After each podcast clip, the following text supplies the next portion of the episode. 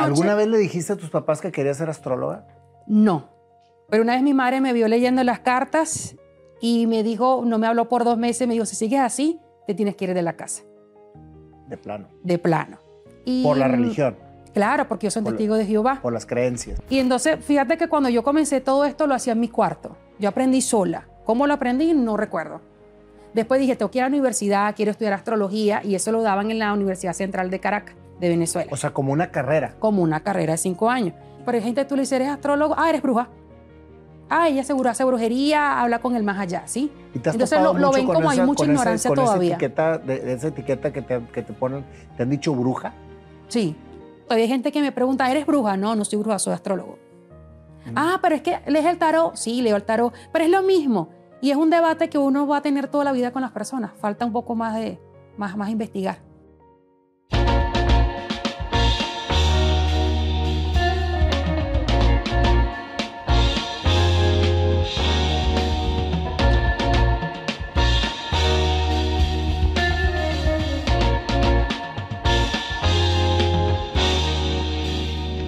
Nena, hasta que se nos hizo, ¿cuánto tiempo llevamos planeando esta entrevista? Como un año, ¿verdad? Oye, desde sí, desde el año pasado, como desde septiembre. Desde septiembre. De septiembre. Ya estás aquí, yo creo que los tiempos de Dios son perfectos, así que es el día que tenías que estar.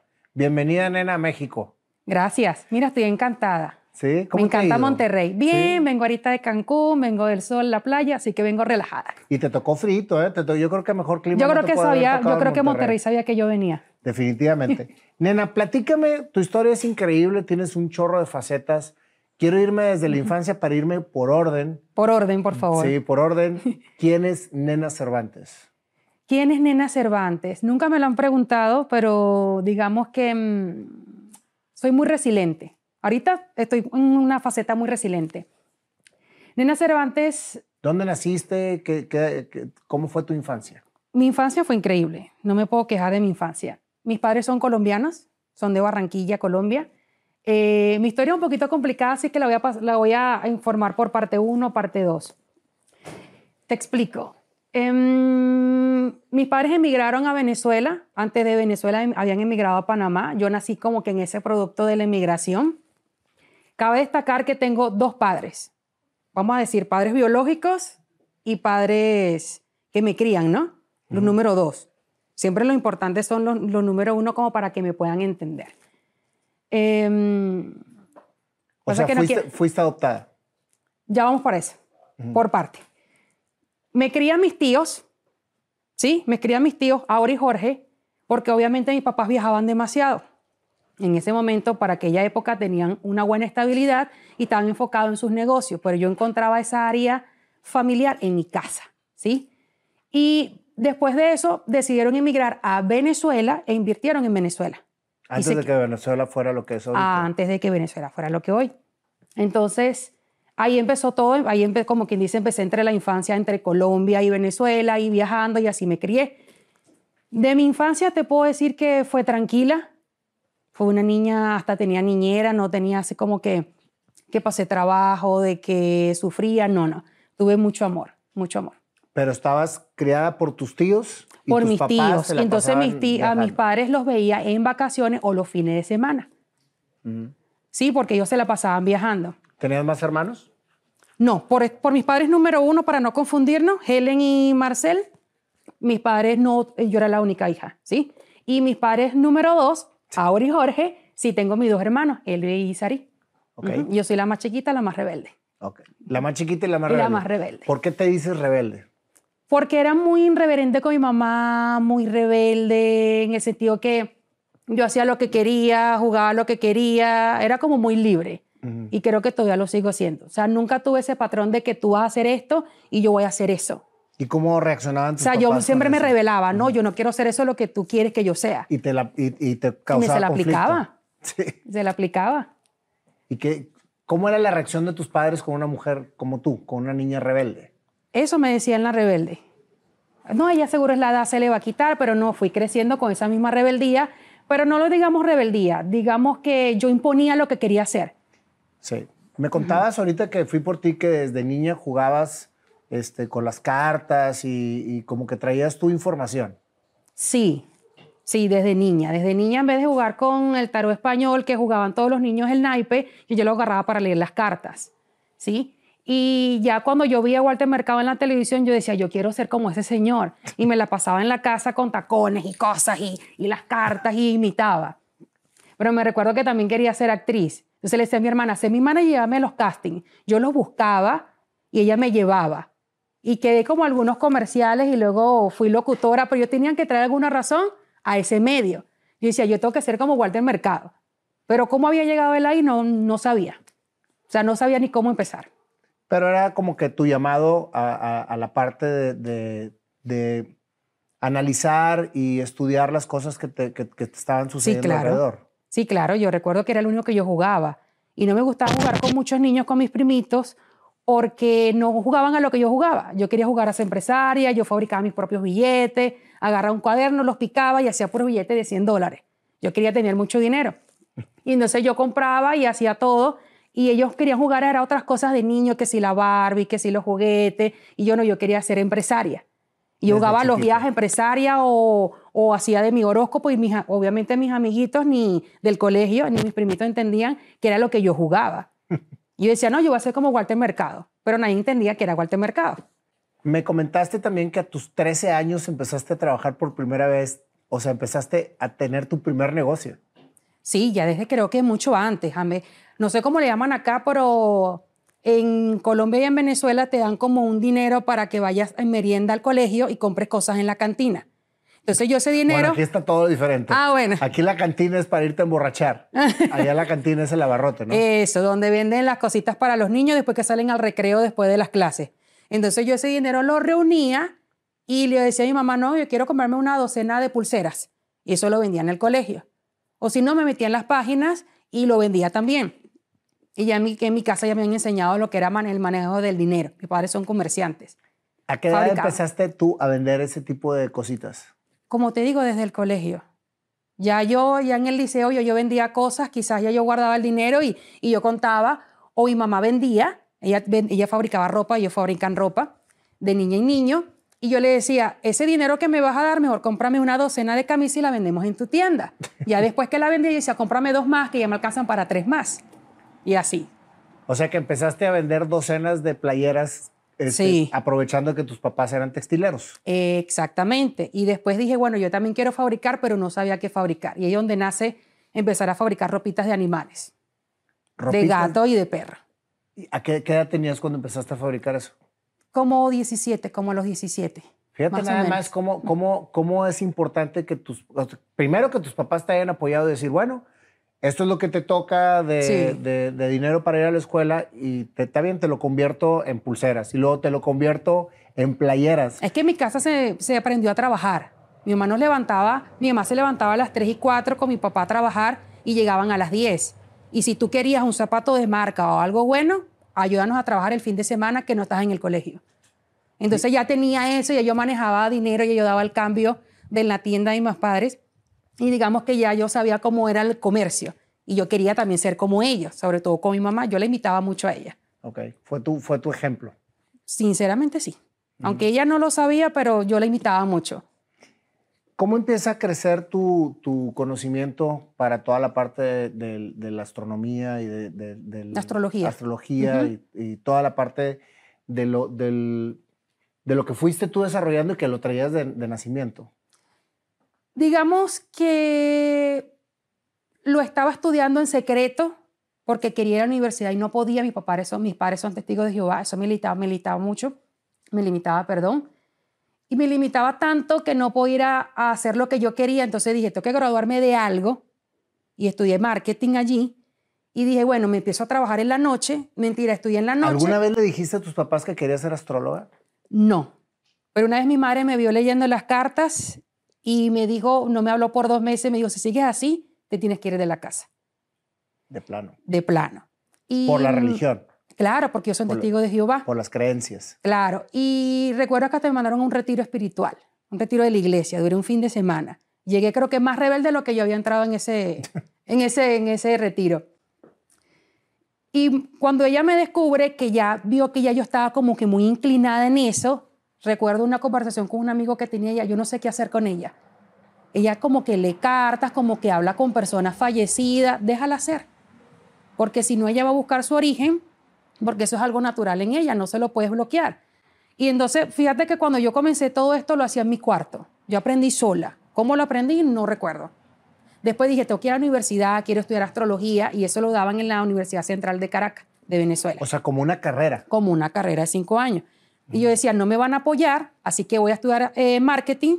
Recuerdo que lo estudio, lo comencé en la noche y trabajaba en el día. ¿Me entiendes? Como para que me diera chance. Incluso en la mañana empecé a hacer locución. Me fui por la, por la parte de locución en la mañana, trabajaba medio tiempo y luego me iba en la, en la noche a la universidad.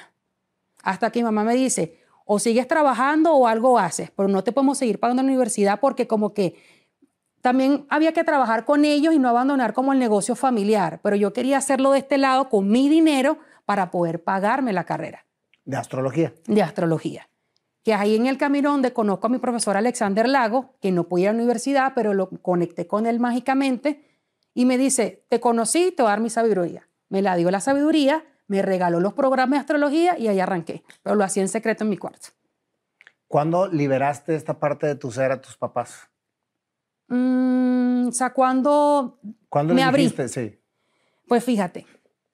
Mm, yo me fui de mi casa cuando tenía 30. Dije, si no salgo de mi casa a los 30, me voy a quedar aquí hasta los 40 y no voy a hacer nunca lo que quiero hacer. Me fui de mi casa a los 30. Ahí fue cuando emigré a Ecuador. Decidí emigrar a Ecuador para poder ser libre, donde nadie me conociera, sino que me iba a presentar como Nena Cervantes, el astrólogo. ¿Sí me entiendes?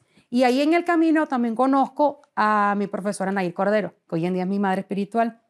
Me enseñó lo que era la parte de los ángeles, el péndulo y me conecté más con la espiritualidad. O sea, encontré un, un balance. Pero ya yo estaba desde los 15, desde mucho antes de los 10 encerrada en mi cuarto, ya practicando todo esto. Lo que no hallaba cómo hacerlo, explotarlo al mundo. Y era obviamente muy frustrante para ti. Claro, como te digo, mi madre me dijo, si sigues en esto cuando se dio cuenta, o terminas esto, te vas de la casa o te quedas. Tú decides. Y te terminaste yendo de tu casa por la razón de que querías ser libre y también por la religión, como, como me comentaste, ¿no? Porque tú, tú o en sea, cierta parte sí, porque esto es, no es aceptable para su religión de testigos de Jehová. O sea, en nada. O sea, no se celebra cumpleaños, ni Navidad, y mucho menos esto. O sea, está contra, como quien dice, los principios bíblicos, ¿sí? que la astrología finalmente es una ciencia. Claro, pero actualmente lo, lo vemos así. Por ejemplo, tú le dices, eres astrólogo, ah, eres bruja. Ah, ella seguro hace brujería, habla con el más allá, ¿sí? Y te has Entonces lo, lo ven con como hay esa- mucha con esa- ignorancia con esa todavía. etiqueta, de, de esa etiqueta que te, que te ponen, te han dicho bruja. Sí. Me han dicho, ay, seguro tu mamá te ve como un bicho raro. Me han dicho bruja, sí, muchas cosas también. Y eso nunca influyó a ti para que dejaras esta, esta pasión. No. Entre más me decía, lo estudiaba, por como te digo, yo soy muy rebelde a lo que digan los demás. Pero en algún momento sí lo dejé por algo que, que pasó en mi vida de los 21 hasta los 25. Lo dejé por un tiempo y, como quien dice, lo retomé. ¿Por qué Porque- lo dejaste? Lo dejé porque a los 21 ya yo más o menos sospechaba la verdad porque mis padres todos y mi familia son morenos, pelos lisos. Y a los 21 yo empecé a indagar, mi mamá dice, siéntate aquí porque tú eres muy rebelde, yo sé que ya, está- ya estás indagando algo y te lo vamos a decir. En eso llega mi otra madre, porque ya mi padre, mm, el, el, el primero, el biológico, ya había fallecido. ¿sí? Él murió a los seis cuando yo estaba de vacaciones con él y se quitó la vida. Ahí fue ¿Cómo? mi primer choque. Se quitó la vida de tu padre cuando tú tenías seis años. Seis años. Tu papá biológico. Digamos biológico. Ahí vamos por esa parte, para no confundirnos porque son muchas, son muchas, muchas cosas. Em, él fallece estando en Barranquilla, se quita la vida, yo estaba en vacaciones allí, es cuando yo decido no quiero ir más a Colombia. Es donde nos radicamos prácticamente como quien dice en Venezuela y mis padres invirtieron allí. Entonces, em, Y a ti te toca estar presente cuando sucede eso. claro, yo lo encuentro, Tú lo encuentras yo lo encuentro. a tus seis años. a mis seis años. Entonces te podrás imaginar que ya yo tenía ese problema de abandono en mi mente. O sea, ya tenía ese problema de abandono, crezco con eso. Y yo estaba investigando algo, mi papá es haitiano, de origen haití. Entonces, ya yo estaba viendo que éramos, éramos muy diferentes todos. Hay gente que llegaba a la casa y decía, pero es que ella es muy diferente. Ella es blanquita, tiene las piernas flacas, tiene el pelo crespo y ya había una... Era diferente. Uno no se sentía como en conexión total. ¿Sí me entiendes? Cuando hay un dicho que dice que la sangre llama. Yo sabía que mis primitos no eran mis primitos. Yo decía, es que ellos son muy raros, se parecen a mí. Entonces, ya a los 21, mis madres me sientan, llega mi otra madre de viaje y dice, ya, o sea, yo no puedo aguantar esta, esta verdad durante 21 años y eres adoptada legalmente. Ahí fue donde empezó mi rebeldía, peor que la que ya tenía. Entonces, realmente tu padre, que, se, que falleció cuando tenía seis años, no era tu padre. Tampoco eran mis padres. No, yo pensaba que era mi padre porque nos parecíamos, el parecido era mucho, ya que era haitiano, teníamos el pelito crespo, y me dice, y tampoco tu papá es tu papá. Yo siempre supe que tú sabías que yo no era tu mamá. Yo le dije, sí, se, se notan muchas cosas, pero tu papá tampoco es tu papá. ¿Qué sentiste? Ay, mira, ahorita quizás no, no me desplome como me desplomaba antes porque lo trabajé, ya tengo 34 años, lo he trabajado mucho, pero en ese momento me quedé sin aire, me desmayé, me sentí traicionada, agarré mucha rabia y me volví rebelde. ¿Te sentiste traicionada por tus padres biológicos o por te sentiste traicionada por todo porque, el mundo? porque no te lo habían dicho? Porque no me lo habían dicho y yo lo sospechaba, pero me sentía traicionada por todos. Mi reacción fue agarrar rabia. De irme de la casa, buscar fiestas, buscar familia donde, donde la tenía en mi casa, pero la buscaba en la calle. O sea, me dio, me dio por ahí, creo que lo hice mal y toqué fondo. Pero claro, nunca vicios. Nunca he sido una persona viciosa. Pero toqué muy fondo, me puse rebelde, contestaba muy mal a mis padres, hasta que dije, ¿sabes qué? Que como castigándolos a ellos, dame la dirección de ella que la voy a buscar. Si eso es lo que tú quieres, vas a ir, pero sin odio, me dijo mi madre. Vas a ir sin odio. Pero yo fui con tanto odio a República Dominicana porque resulta que luego ellos me dicen de dónde eran, eran dominicanos. Y yo fui con tanto odio a República Dominicana, fui dos veces. La primera fui como a indagar dónde, dónde vivían, cómo era el país, ver mi cultura. Cuando yo llego a Dominicana, suena chistoso, pero yo dije, es que esta gente se parece a mí. ¿Sabes? Eran blancos, también piernas muy largas, cabello crespo. Y yo decía, es que yo pertenezco aquí. Y yo sentía como que si ahí hubiese vivido toda mi vida, ser un origen que compenetre mucho. La sangre llama. La sangre llama. Y mmm, cuando voy, voy por dos veces. Ya la segunda voy, ya indagué la dirección, todo. Mi madre es una carta. ¿Recuerdas la niña que me diste un 4 de junio? Como para que supiera quién era yo. Llego cerca de su casa y digo, pero es que ya cuando había averiguado todo, dije, tiene familia, tiene hijos. ¿Qué voy a hacer yo allí? Agarré con mis lágrimas y me fui al mar, me senté y le dije todo a Dios. Dije, ella no, yo no la voy a buscar a ella, no tengo por qué buscarla, ella me va a encontrar. Y le pedí tanto a Dios ese día en el mar y lo olvidé. Y este año, en febrero, aparecieron por Facebook. Me ubicaron por Facebook Ya, ya ellos de manera directa. Eh, de manera directa. Ellos me encontraron como, pero dieron conmigo en Facebook. Esos cuatro años que te alejaste de la astrología, ¿no, no, no te sentiste como que, estabas, que, como que necesitabas algo? Sí, pero no lo, no lo sentí así en ese momento, en el sentido de que me desvié mucho. Como te digo, me iba un jueves y llegaba un lunes a mi casa rebelde. Bueno, digo, llegué yo, vengo a buscar mi ropa otra vez, me voy. Y sé que le hice mucho daño a mis padres con esto. Y también me lo hacía yo, ¿sabes? Pero no tenía ese apoyo creo que faltó mucho ese apoyo de que ven acá, para, stop, estás haciendo mal, vamos al psicólogo. No, no hubo ese, no hubo ese, no hubo ese apoyo. Fui sola. Platícame, porque mucha gente no sabe qué es la astrología. ¿Qué es la astrología? Es un autoconocimiento y una autoayuda, donde también estudiamos los astros y el universo, tu signo zodiacal, y eso que uno estudia te lo plasmo allí, te coloco herramientas y tú las, las haces realidad, la creas, o sea, la creas hecho realidad. O sea, lo que es la astrología son herramientas para el autoconocimiento. exactamente. O sea, tú mismo te estás leyendo, ¿sí?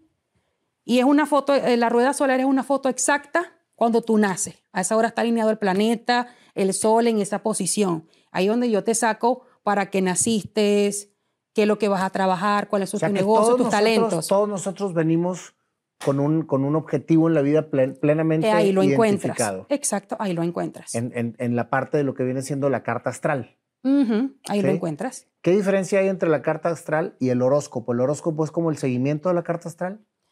El horóscopo, digamos, es lo que te va a pasar a futuro en los próximos días, ¿sí? Y cuando uno lanza el horóscopo, por ejemplo, en la televisión o en la revista, es un horóscopo general y muchas energías conectan. Energías son las personas. La carta astral es individual. Más cuando tú haces sea, la, la carta, astral, astral- sacas un horóscopo individual para la persona. La carta astral es exclusivamente para la persona. No hay, eh, no hay dos cartas astrales iguales. No, nunca. No, no. No podría. Imagínate nada más. O sea, es como el DNA. Exactamente. O sea, eso es tuyo. Como te digo, eso es una foto exacta cuando tú naces y ese es el estudio que uno hace, uno saca. Por eso uno pide nombre, apellido, fecha de nacimiento y la hora exacta en, en la ciudad que naciste. Y por ejemplo, si dos personas nacieron el mismo día, el mismo lugar y en la misma hora, pues Su eso- carta va, va a ser igual diferente. Algo, algo cambia en su carta, a lo mejor eh, planeta Júpiter estaba situado en otra, en otra casa y no en tu misma casa. Es diferente. O por ejemplo, cuando una persona iba a nacer tal, tal fecha por, porque era la programación y es prematuro, ahí, ¿cuál es la que realmente vale? El momento en que naces. Exactamente. Por en la eso- hora exacta en que tú naces y, Y en por la eso, ciudad en que por tú eso naces. fuiste prematuro, porque te tocaba nacer en ese día y no en el día que te tenían programado. Exactamente, algo así. Y una vez que tú entiendes toda esa parte de la carta astral, Ujú. ¿dónde viene entonces lo esotérico? Porque muchas veces dicen, eres una bruja. No, pues es una ciencia. O sea, ¿por qué? Porque está, está Por todo la lectura del tarot. Porque para leer el, el horóscopo tienes que leer el tarot. Aprendes a manejar el tarot. ¿Qué conexión hay entre una y otra? Son distintos, pero lleva lo mismo. Si te pones a dar cuenta, muchas cartas traen la figura astrológica, el sol, la luna. Entonces todo va conectado con lo mismo. Ahora que lo agarran para hacer otras cosas, o quizás predecir el futuro como especie de gitano, es muy diferente. ¿Por qué crees tú que todas las religiones se oponen a la astrología? La, como testigo de Jehová cristiano. Mm. Porque Por- es que según eso está fuera de lo que está escrito en la Biblia. Se, para tú poder predecir un el horóscopo, estás prediciendo un futuro. Y eso para ellos es diabólico. O sea, está fuera, fuera de sus creencias. Pero si es una carta astral en donde te dice cuál es tu personalidad, cuáles son tus características, tus fortalezas y tus debilidades, ¿no crees que eso es una herramienta para realmente llevar una vida mucho más, más acorde a lo que realmente te toca vivir en vez de que sea predecir el futuro? Lo pensamos tú y yo, no, pero no todos lo piensan igual. Todavía falta mucho más que leer. Como te digo, todavía hay gente que me pregunta, ¿eres bruja? No, no soy bruja, soy astrólogo. Ah, pero es que lees el tarot. Sí, leo el tarot, pero es lo mismo. Y es un debate que uno va a tener toda la vida con las personas. Falta un poco más de, más, más investigar. ¿A ti en lo personal te ha afectado ese debate que, social? Sí, ¿Por eso lo escondiste por mucho tiempo? mucho tiempo. Mm. Hasta cuando tenía una pareja lo escondía. Yo creo que mis primeras parejas van a ver esta entrevista y van a decir, ah, era bruja. Pero no, sí, hasta ahorita sí, lo- ya soy como más revelada, bueno, esto es lo que soy y me tienen que aceptar. Quien quiera quedarse, ¿Qué fue lo que te hizo tomar esa decisión, Nena? Esa decisión de abrirte y decir, esto soy, me siento orgulloso de ello y lo, y lo plasmo. porque era muy infeliz. Estaba ocultando mi esencia. Es que eso que acabas de decir es importantísimo. ¿Cuánta gente vive ocultando su esencia por vergüenza a lo que diga la, la- la demás gen- la demás gente? Y lo que realmente está provocando es una vergüenza a sí mismo, vergüenza a sí mismo de no aceptarse. Sí. Vivía muy infeliz y no sentía que era mi norte. Por ejemplo, me gradué de marketing en la universidad y yo decía, es que esto no es lo que quiero ser. O sea, ¿Alguna, vez, ¿Alguna vez lo ejerciste? Nunca. el marketing? Hoy en día creo que lo ejerzo con, mis con mis negocios. Y creo que lo aplico en mi carrera el marketing, porque de una u otra forma me tengo, me tengo que dar a conocer en las redes sociales, me voy a conocer en mi página. Digamos que lo aplico para mí, pero nunca lo trabajé en una empresa. Jamás. No, no. Que yo recuerdo, no. Sí, porque es más, tú tenías el pleno conocimiento de que lo estabas haciendo simplemente por, por cumplir una, un, un- una, un, un deseo de tus padres, ¿no? De, de- de que estudiaras Supieras por que mis padres nunca me impusieron lo que tenía que estudiar, pero estudia para que pero, seas alguien. pero te prohibían lo que querías hacer. Exactamente. Entonces dije, bueno, me tengo que graduar Es de que algo y en el camino veré cuando sea adulta, pero yo Te- siempre decía, me tengo que ir del país para hacer lo que quiero ser. O sea, a ese grado llegaste, a irte del país porque y no podías... tuve que irme del país para hacer lo que quiero ser. Cuando me fui del país y emigré por primera vez, dije, wow, qué bien se siente. Hay gente que se va de su país llorando con dos maletas y todos los recuerdos allí. ¿Sabes? Todos los apegos en una maleta. ¿Qué Pero hubiera yo me pasado fui si te hubieras feliz. quedado en tu país ejerciendo lo que querías? Ya lo hacía, pero escondida. Lo hacía desde mi cuarto y mi mamá no sabía, ni mi padre tampoco. ¿Y qué hubiera pasado si te hubieras quedado ahí? Pero no en mi casa. Me hice quedado en mi país, pero ahorita con la situación país, mm, no. O sea, también de una u otra manera había que emigrar o emigrar. Es que te lo pregunto porque muchas veces la- las personas están frustradas porque no hacen lo que realmente quieren hacer o porque no son lo que, lo que vienen a hacer. Y eso es, una, es un constante llamado de tu interior que te está diciendo, aquí estoy y esta es tu esencia, no me niegues, Claro. no te avergüences. Eso me lo dio mi profesor también de astrología, Alexander. Él me dijo, pero yo le decía, pero es que me arrepiento no haberlo ejercido cuando tenía 15 años. Y él me dijo, el tiempo de Dios es perfecto porque un astrólogo no va a llegar a la televisión con 15 años. ¿Quién te va a dar trabajo? ¿Y Yo decía, es cierto, dije, no importa, no me hace falta llegar a la televisión para ser reconocida. Y desde entonces me lo propuse tanto que no me, no me da tiempo de pasar en redes sociales porque tengo muchos clientes Tienes muchísimo trabajo. atiendo a 10 personas diarias y dice, no me da tiempo de manejar las redes sociales y soy reconocida como quien dice debajo de las redes sociales. Yo creo que vengo conociendo las redes sociales del año pasado para acá, de, de pandemia para acá. Mucha gente ve a Walter Mercado, por ejemplo, como un showman, como una persona este, que hace lo que hace llama- por llamar la atención, etcétera, pero no sabe tanto. Obviamente fue una, una persona inspiradora para ti. Ahora, Sí. ahora que ya lo haces, ahora que ya lo, lo, lo conoces, ¿sigue siendo inspiradora para ti? Ahora lo soy yo misma. O sea, yo soy mi propia inspiración y busqué como quien dice mi propia personalidad. Porque obviamente yo lo imitaba a él con capa y brillo. Ah, te vestías como Walter. Claro, pero con tacones. con tacones. Y me ponía la ropa de mi mamá y yo me quería Walter Mercado, pero en versión femenina.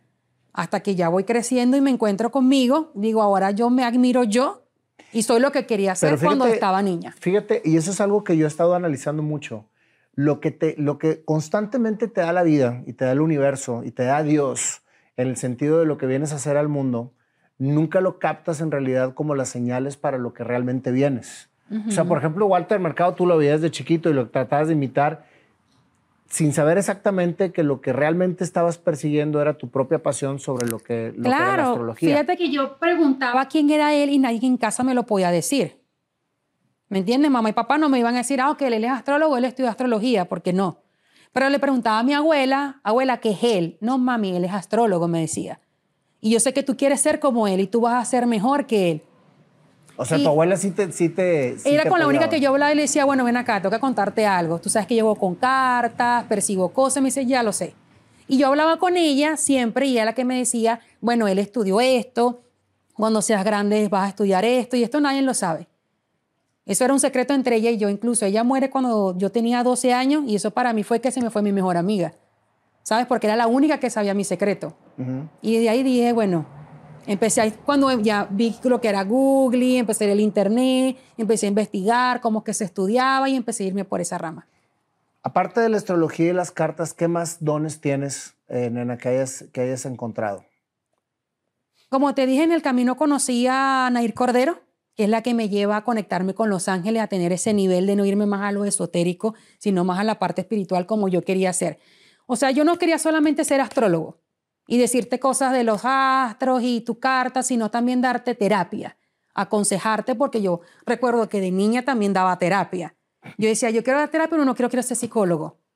Decía yo, no, no quiero estudiar cinco años de psicología. Entonces me fui por esa rama y la conecté con ella mágicamente. Fue porque escuché que alguien hablaba de los ángeles y decía, ¿y quién habla con los ángeles?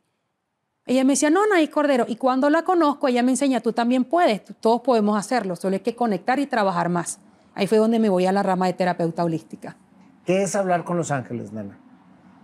¿Qué es hablar con ellos? Es un- una parte muy bonita y sublime y muy delicada. Y eso es lo que me ayudó mucho a procesar todo esto que he vivido. Cuando yo llegué a su clase, cuando la conocí a ella, yo llegué vuelta a un caos. Ella me dijo, ven, tenemos que hablar. Tienes que trabajar mucho en ti para poder dar consejo a otra persona y conectarte más con los ángeles.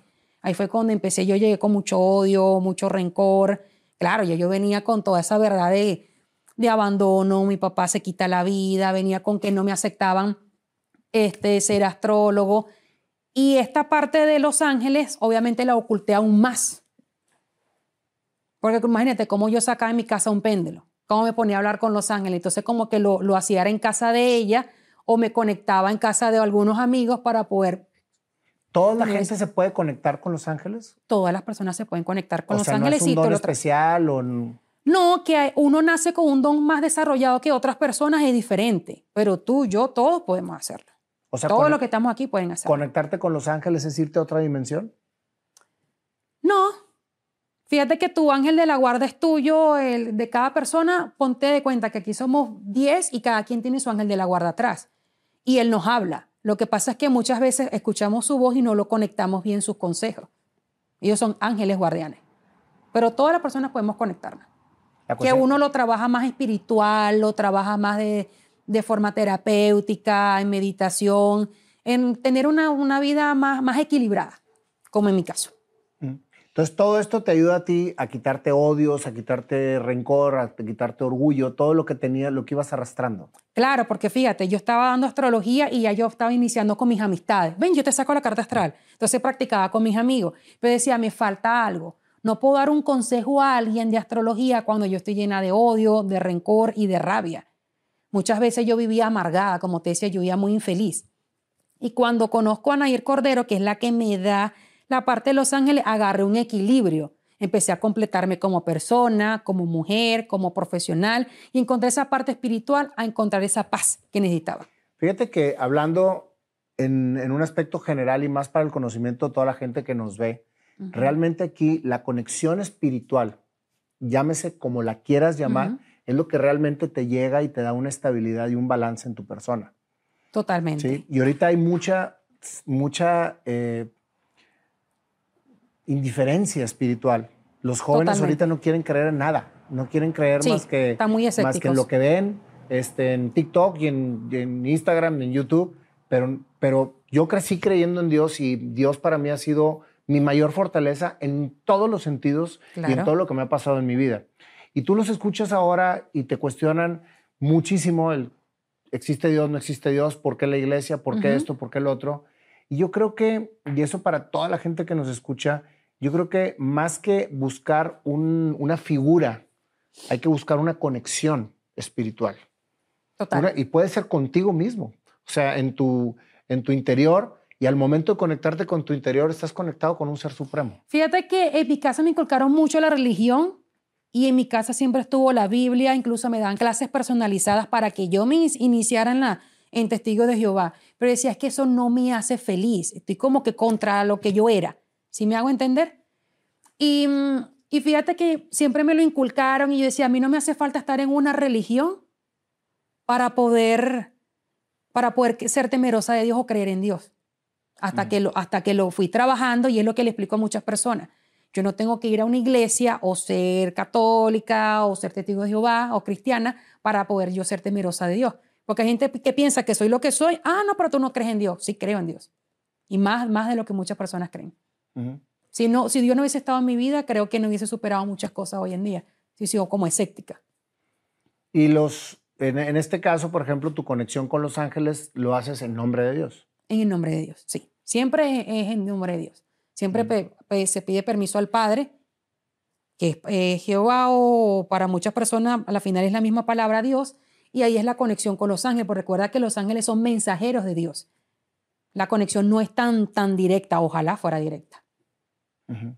Más si, más si es directa la tuya y la mía cuando oramos y le pedimos y le damos gracias, él obviamente nos está escuchando y su conexión es directa con nosotros. ¿Y cuáles han sido tus experiencias ahora en todo lo que estás haciendo públicamente ya? Porque dices que atiendes 10 personas diarias. O sea, mi experiencia, todos los días soy muy feliz. Tanta gente, sí. Soy muy feliz y, hago lo que hago. ¿Qué pasa cuando tienes que dar un mensaje de una mala noticia? A veces la doy y me toca también recibir las mías. Eh, la, cuando la doy, a veces trato de no, a veces no darla de una forma tan brusca, sino que uno la disfraza de una forma bonita.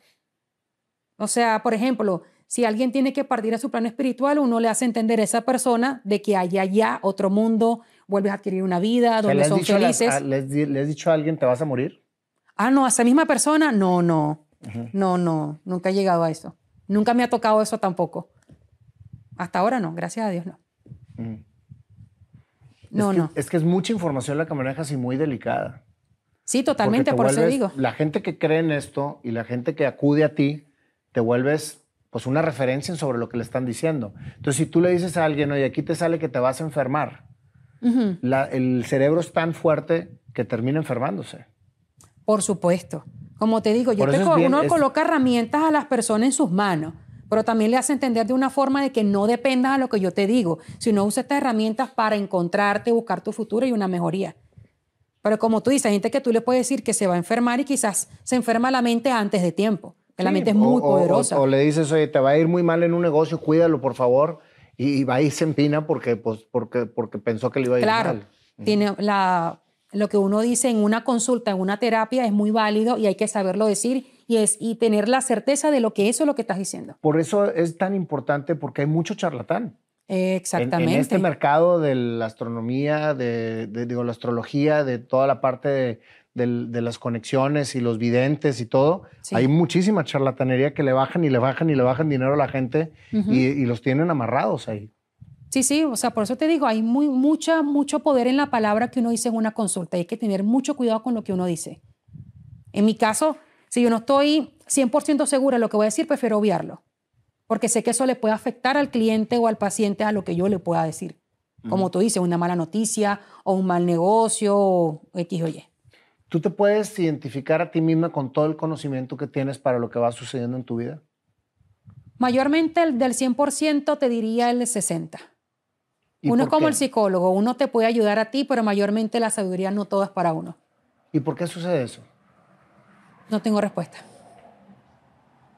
Tú puedes ayudar a muchas personas, pero para ti exactamente saber todo, todo no se puede. O sea, tú tendrías que acudir, no hay respuesta tú tendrías que acudir con otra nena a que te diga qué onda con tu Con otra nena, con otra nena. Y en este caso es mi profesora. Y es la única que le tengo confianza, a la que nos ayudamos mutuamente. Fíjate cómo es la, el trabajo. Yo la ayudo, ella me ayuda. Porque es que es recibir toda una información, uno no. Porque uno tiene una carga muy pesada de otras personas. Y ya creo que ya es suficiente. Platícame, nena, ¿cómo fue tu relación con tus padres después de que, de que ya te dedicas públicamente a esto? Mis padres se enteraron exactamente lo que yo era el año pasado. Apenas. Sí, realmente hice el viaje hasta allá, hasta mi casa, y les dije, vengo a contarles lo que ya yo soy. Yo creo que ya les han llegado como que muchos cuentos por allí. Sí, te hemos visto en algunas cosas, algunas cosas que gente llega, ah, mira, nena tiene un perfil. Ah, mira, nena tiene una entrevista en Argentina. Y ya mi mamá como que, bueno, ¿y ella qué está haciendo? Hasta que ya yo fui el año pasado y le conté todo lo que yo hacía y quedamos en un trato. Yo te respeto tu religión y tú me respetas la mía. Y entonces tenemos, teníamos una relación muy bonita. Me comentaste que tu madre falleció el martes. Sí. Llegando a Cancún recibí la noticia de que había muerto de COVID. ¿Cómo te sientes? No tengo palabras pero sé que en ese otro plano espiritual está bien. Ya ella sabía que tenía que partir, ya se había despedido de mí días antes, pero estaba bien, obviamente no estaba tan, tan grave con el COVID. Pero llegando a Cancún el martes, prendo el teléfono en el aeropuerto y tengo mucha cantidad de mensajes sentido pésame, pero no de mi familia. No me habían dicho nada. Ah, no, no me habían dicho nada y me senté en el aeropuerto con ganas de gritar, pero no, pero no grité. Me senté y lloré. la, obviamente todo el mundo me miraba como que qué pasaba. Me puse los lentes, recuerdo. Y tomé el taxi y me fui al hotel. Y para serte sincera, estoy ahorita en esa, como en esa transición, como que aceptándolo y no aceptándolo, porque no lo esperaba. No. Y menos mi talón de Aquiles. Como te digo, yo admiraba mucho a mi mamá.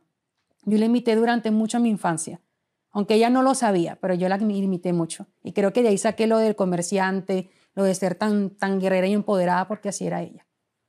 Ahorita en el plano en donde estás, nena, o sea que, que has descubierto muchas cosas, que has vivido muchas cosas, ¿qué le aconsejas a las personas que tienen esa inquietud y que no han salido todavía adelante con lo que quieren hacer? Y no estoy hablando de la astrología, estoy hablando de todo lo que las personas traen adentro y no se atreven a sacar.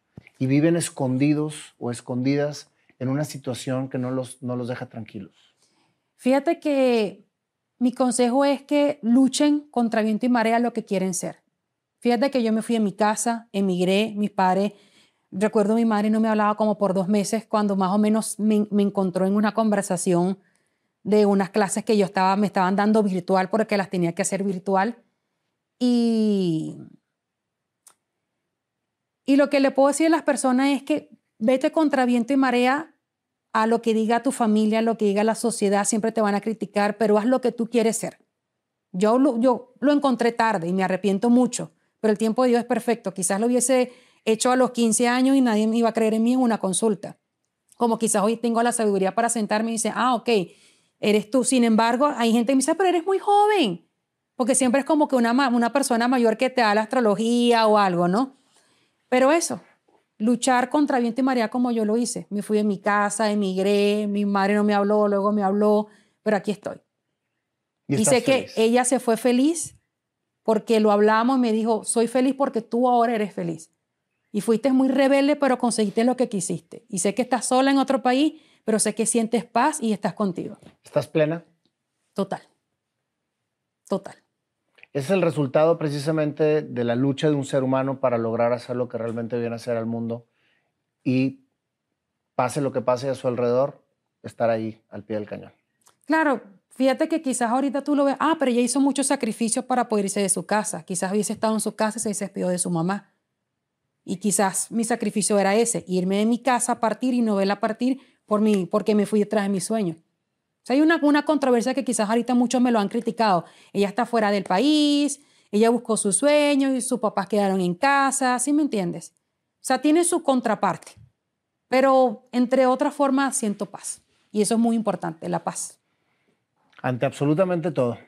Recuerdo que mi padre, que en paz descanse, me decía, al mundo vienes solo y te vas solo. Todo lo que está en medio son herramientas, personas, situaciones que te pone Dios para crecer, para gozar, para amar y para aprender. Total. Pero finalmente vas y terminas solo. Total. Lo dijiste mejor que yo. pues muchas gracias, nena. Gracias por esta historia. ¿Se me está yendo algo que quieras que platicarle a la gente? Pues que así toque en fondo como yo lo hice en mi momento cuando me enteré que era adoptada, uno se encuentra, pasa ¿Ya platicaste con tu mamá biológica o con tus padres biológicos? Después de que te encontraron en Facebook, ¿tuvieron comunicación? Sí, me contactaron, pero la conexión, no, la conexión y la conversación no fue como yo la pensaba. Yo tenía muchas expectativas diferentes a las que vi cuando ellos me contactan.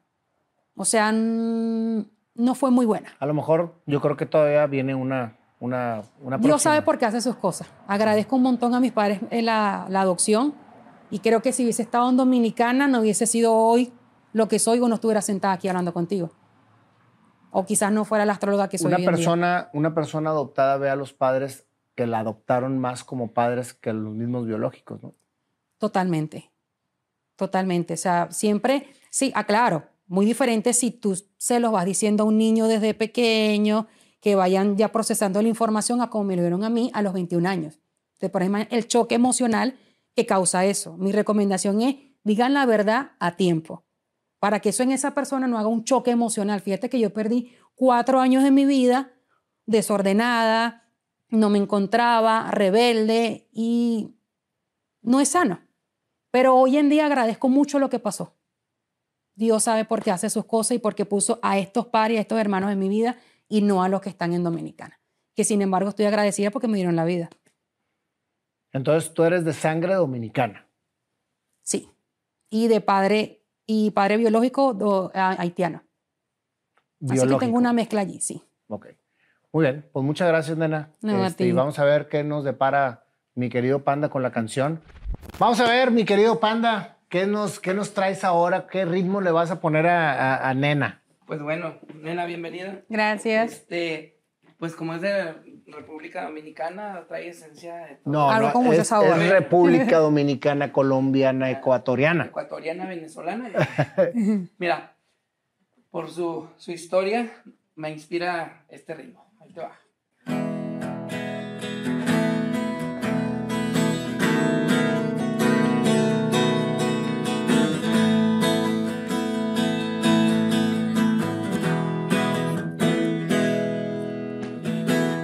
Niña rebelde, alegre,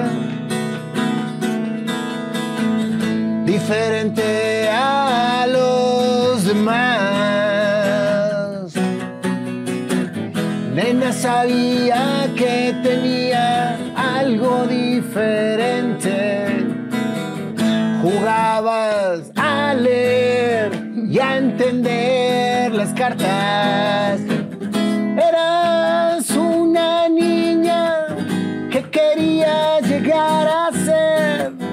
Walter Mercado te inspiraba.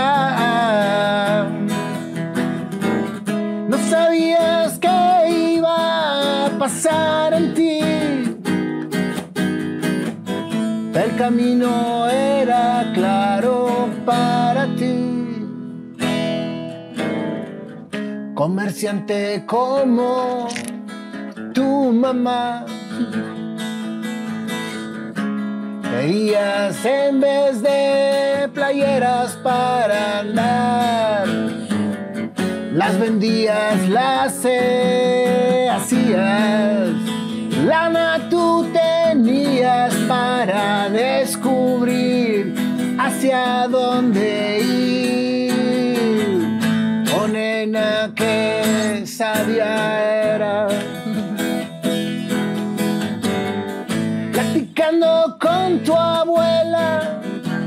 te decía, astrología es tu pasión.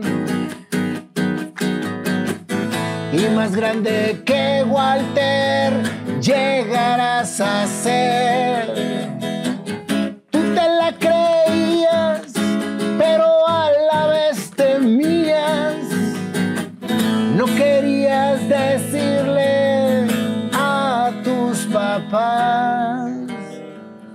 En tu cuarto aprendías la magia, llegaba a ti.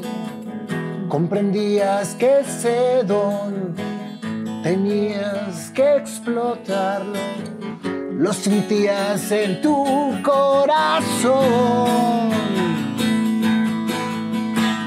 Cada vez llegaba más información. Un día llegó, tu madre te dijo,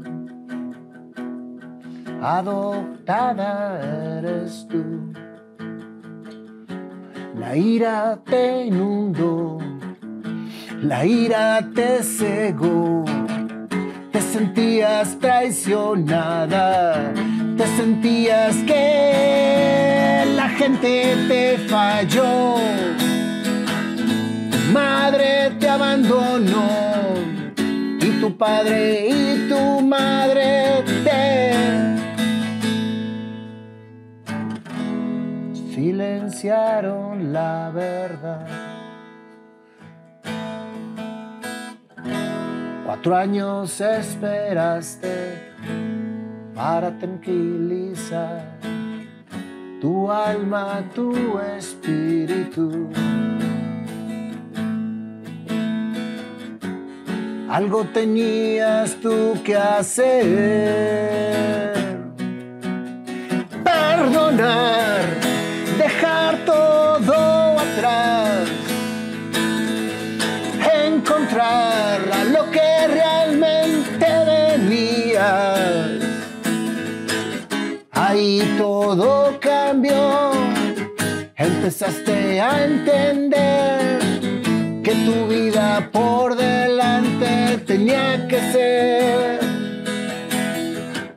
A los 30 te fuiste y empezaste a vivir hacer lo que amabas tú hacer. Te conectaste con esa niña y entendiste lo que tenías que lograr para la gente que a ti acudía.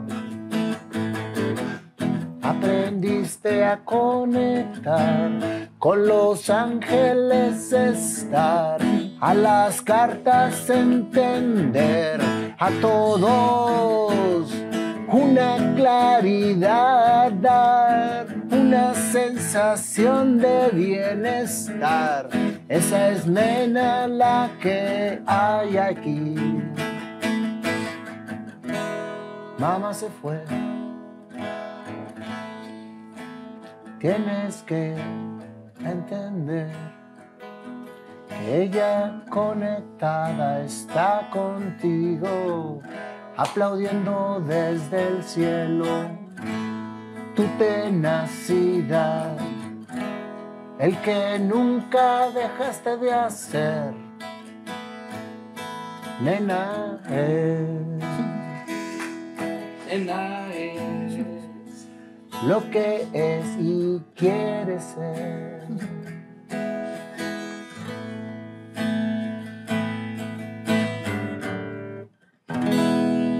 encantó.